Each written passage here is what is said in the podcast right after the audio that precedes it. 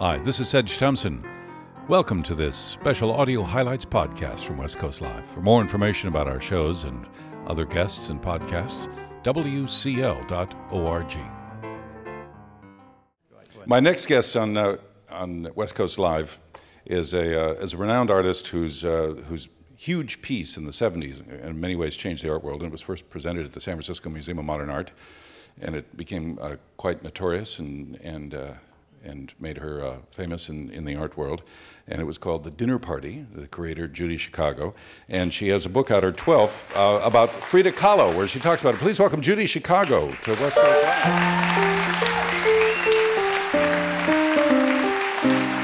How do you do?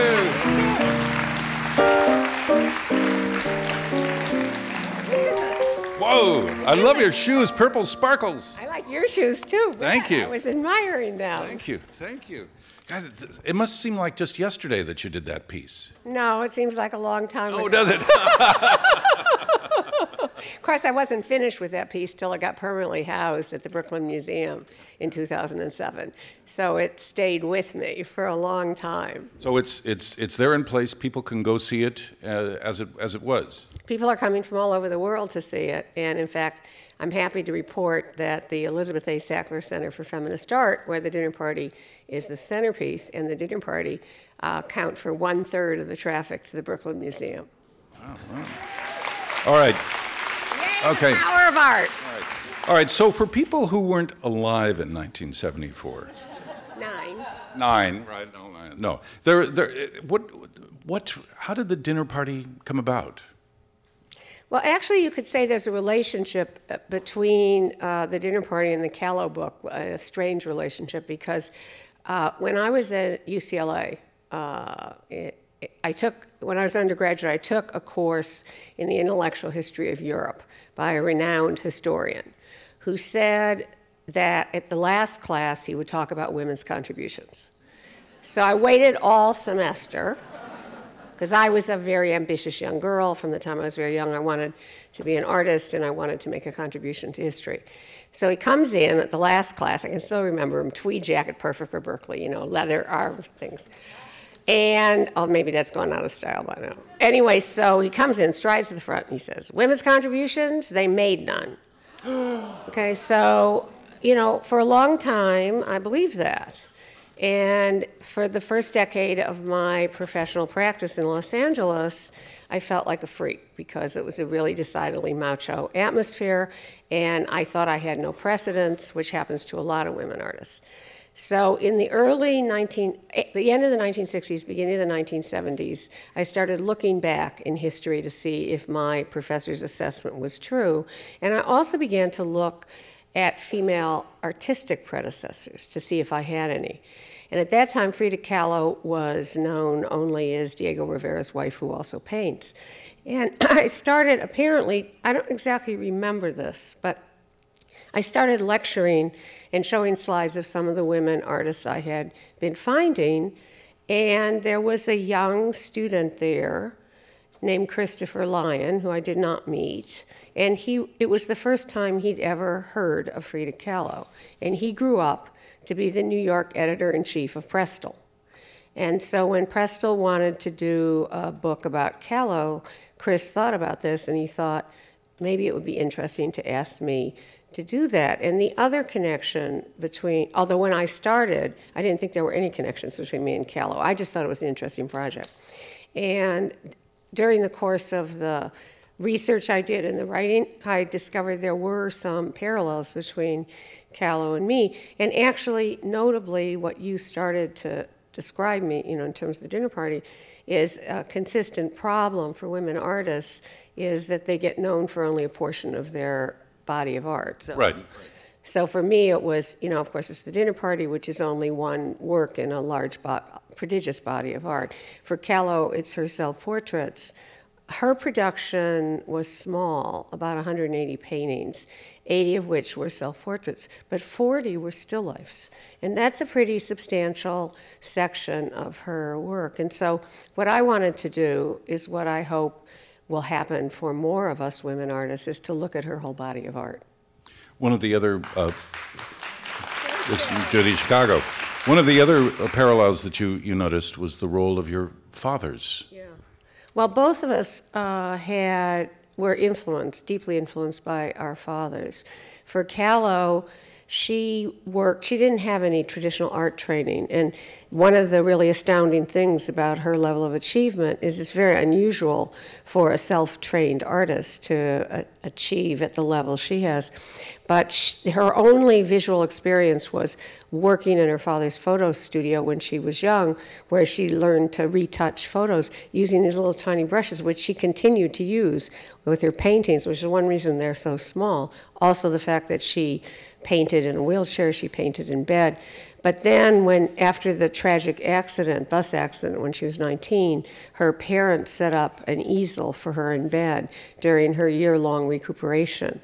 And when I was looking at her work, I mean, her father's influence and then the effect of the accident on her. When you're young, trauma tends to teach you about fragility and vulnerability of life. And that happened to me too, because my father died when I was 13. But he was somebody who stayed home with you in the afternoon sometimes and would teach you. Well, he came home. He, came worked, home. he worked at night. My mother worked in the day. My father was a labor organizer. You know, he was a renegade Jew. He rebelled against the, his tradition, 23 generations of rabbis he came from. He was supposed to carry it on. Some rabbi said to me, uh, it's all right. Moses was the first labor organizer. so, but anyway, so he, because he worked at night, I'd wake up from my naps when I was a child, a little baby, and my mother wouldn't be there. And my father, my father really trained me. He trained me to think. He trained me in logic. He trained me in values. Like we had a, a, a I had somebody who took care of me. Her name was Ority Blue, and she was African American. And I can remember this. I was like four years old. He would play this game with me. We're walking down the street and we run into Ority Blue and then we run into Norman Black and then we see Sally Green.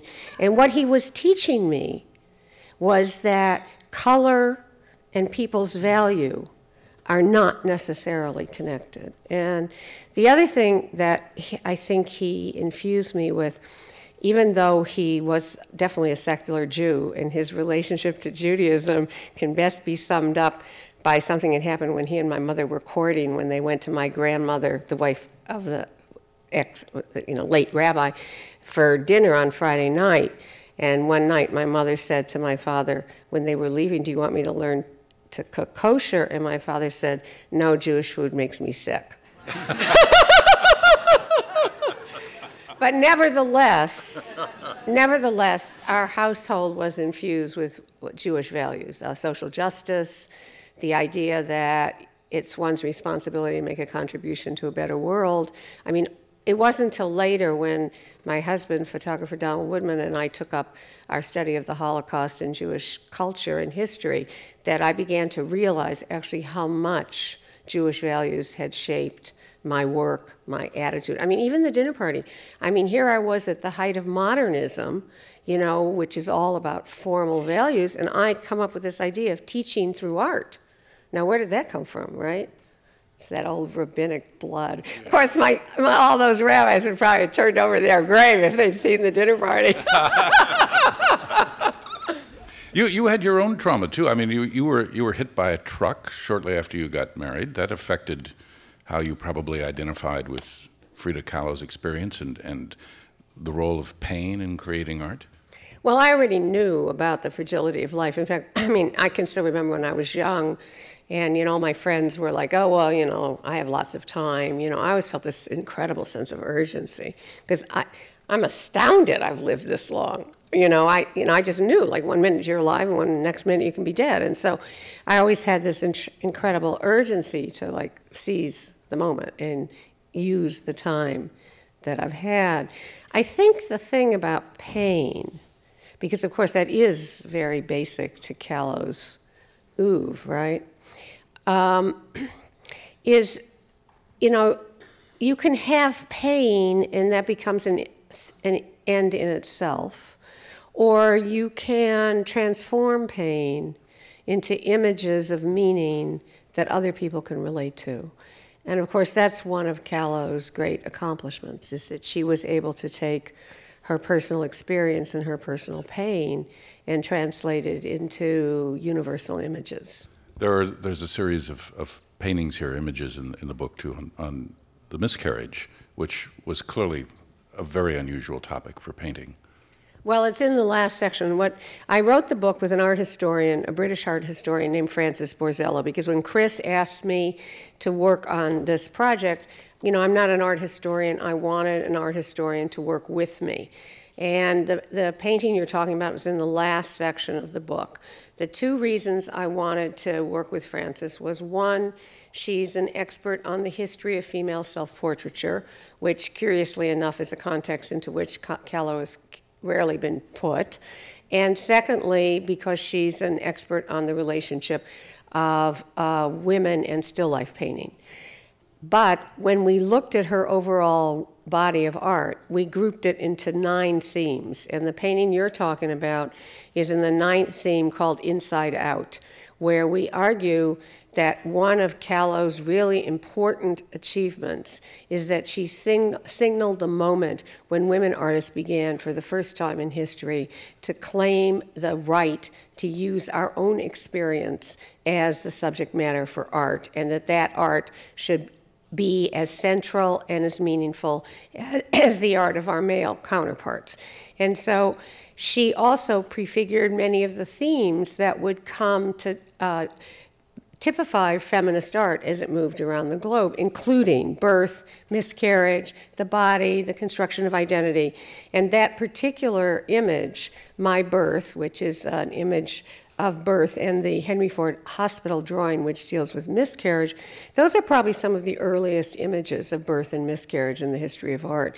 But when I was here in the Bay Area working on the Birth Project, which is a series of images combining paint, painting, and needlework, I didn't realize her, that work was not well known, and I thought I was working in a complete iconographic void, that there were no images of birth in the history of Western art. And that's one of the problems of the marginalization of women's art and feminist art, is that women don't, aren't able to learn what women before them thought and taught and created, and so they often repeat the same themes. And that's an institutional failure. That's the result of how institutions have not yet incorporated that information into the mainstream of both art institutions and education. Do you think that there's a, a, a further sort of marginal, marginalization among women artists that goes on where uh, there are a few women artists who are singled out? George O'Keeffe, Judy Chicago, Frida, Frida Kahlo, and the entire other range of of fascinating, compelling artwork being done by women then gets overlooked. It's like, okay, you know, here are women artists, you know, here's three or four of them, there, there are women artists, and, and the rest get ignored. Yeah, an, it, it, has to do with exceptionalizing. Uh, in, exceptionalizing. Exceptionalizing individual women. I, in the book, I talk about Frida Kahlo as the Elizabeth Blackwell of the art world, because in Elizabeth Blackwell was the first woman to enter medical school in America at the end of the 19th century, and she was admitted as a joke. And even so, she graduated cum laude but her achievement did not open the way for other women. In fact, the college then passed a law prohibiting women from entering that school. And so, what that means, again, is what I was talking about, is how repetition happens, is that one woman's achievement does not open the doorway or become a path for other women artists or other groups that are left out or marginalized. And that's, okay, by plucking one woman out. And O'Keeffe is a fantastic example. For example, there's a, you know, I live in New Mexico, there's the Georgia O'Keeffe Museum in Santa Fe. And there were a number of women artists who were working at the same time as O'Keeffe, whose achievement is equivalent. Emily Carr, Frida Kahlo, a fantastic painter named Agnes Pelton. The Georgia O'Keeffe Museum has positioned O'Keeffe in the history of male modernism. So, out of 42 exhibitions, only two focused on women, and in a show on modernism, out of four, I don't know 49 artists, there were four women, some horrible percentage. And what they have consistently refused to do is show her in relation to her peers. The only time they ever did that was in a show called O'Ke- the uh, Women of the Stieglitz Circle, and they made sure that O'Keeffe's work was way better than any other work in the show, so that she retained her exceptional position. Rather than putting her into a context of, of what was being done at the time. So, what made her stand out? Was it the relationship with Alfred Stieglitz? Well, I mean, Af- Alfred, you know, one of the problems has always been a lack of support. You know, support is what makes the difference between achievement in private and achievement in public. You have to have support. You have, you know, I mean, Kahlo had the support of her family. She had the support of the artistic milieu that Rivera introduced her into.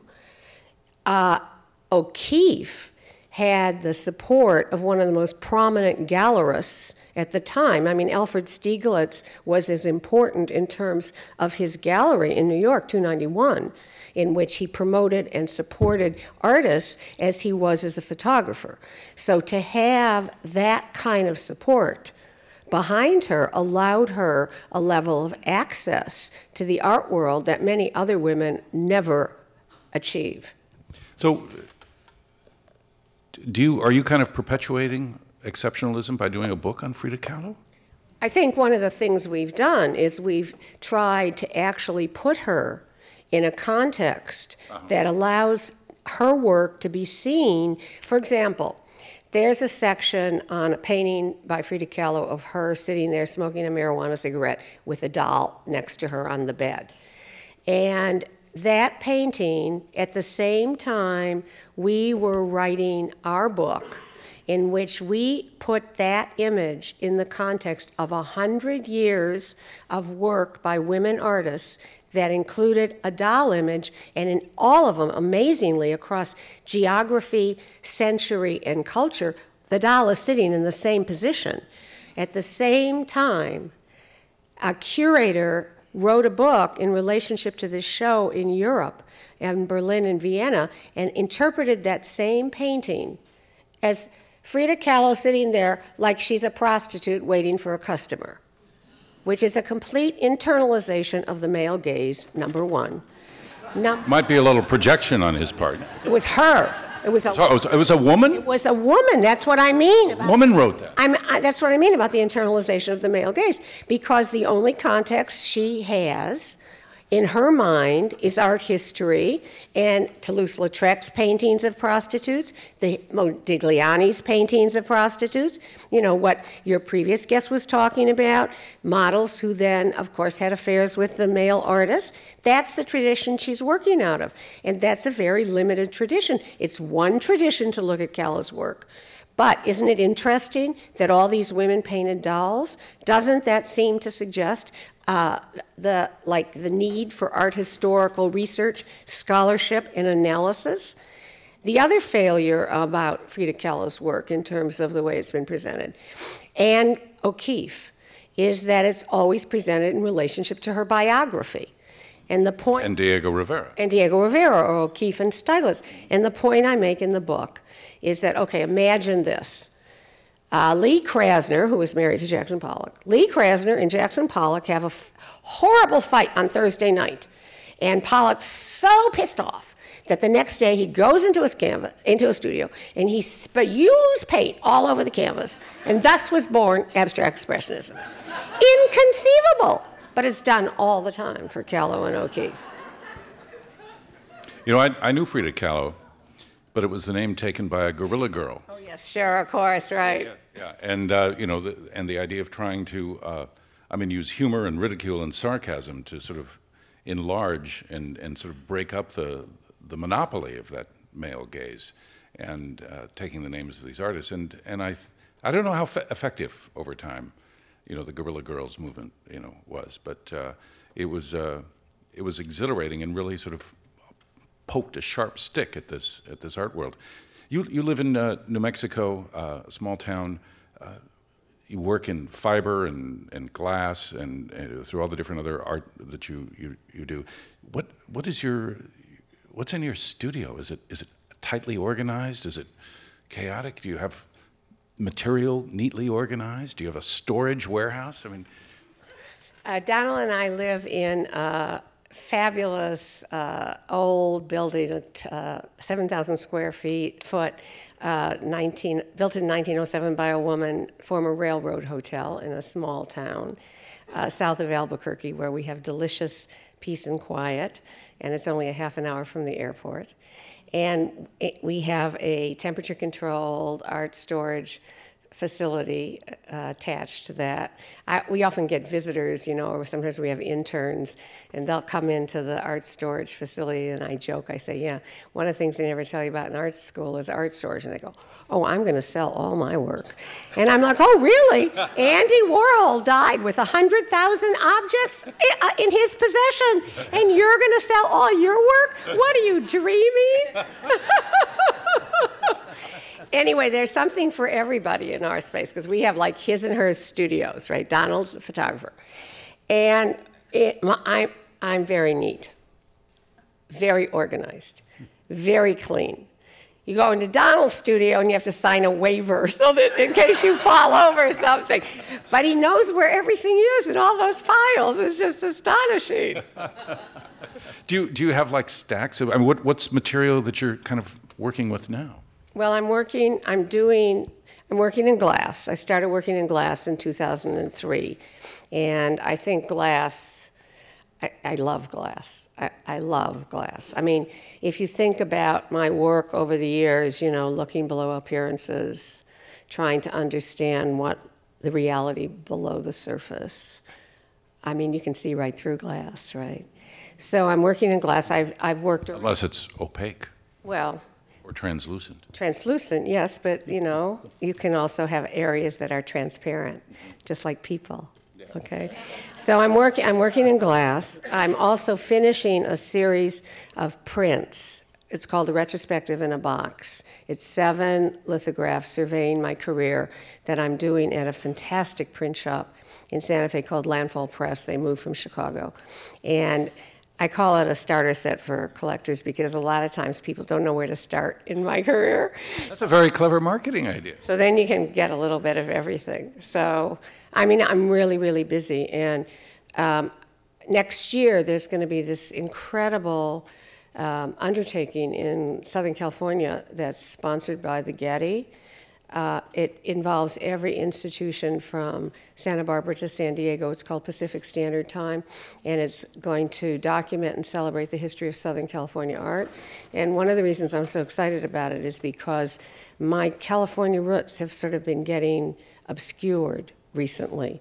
And I really feel that as macho as the art scene was in LA in the 1960s when I came up, still there was a spirit of experimentation, freedom, and self invention in California that I think allowed me to even imagine the kind of radical shift I made when I set down the path, you know, to create a feminist art pra- pra- practice and invent a new kind of education for women. I, I don't think that could have happened in New York with the shadow of Europe. I think it could only have happened in California. And so I'm looking forward to having my uh, roots reaffirmed and my work looked at again in the context of California art.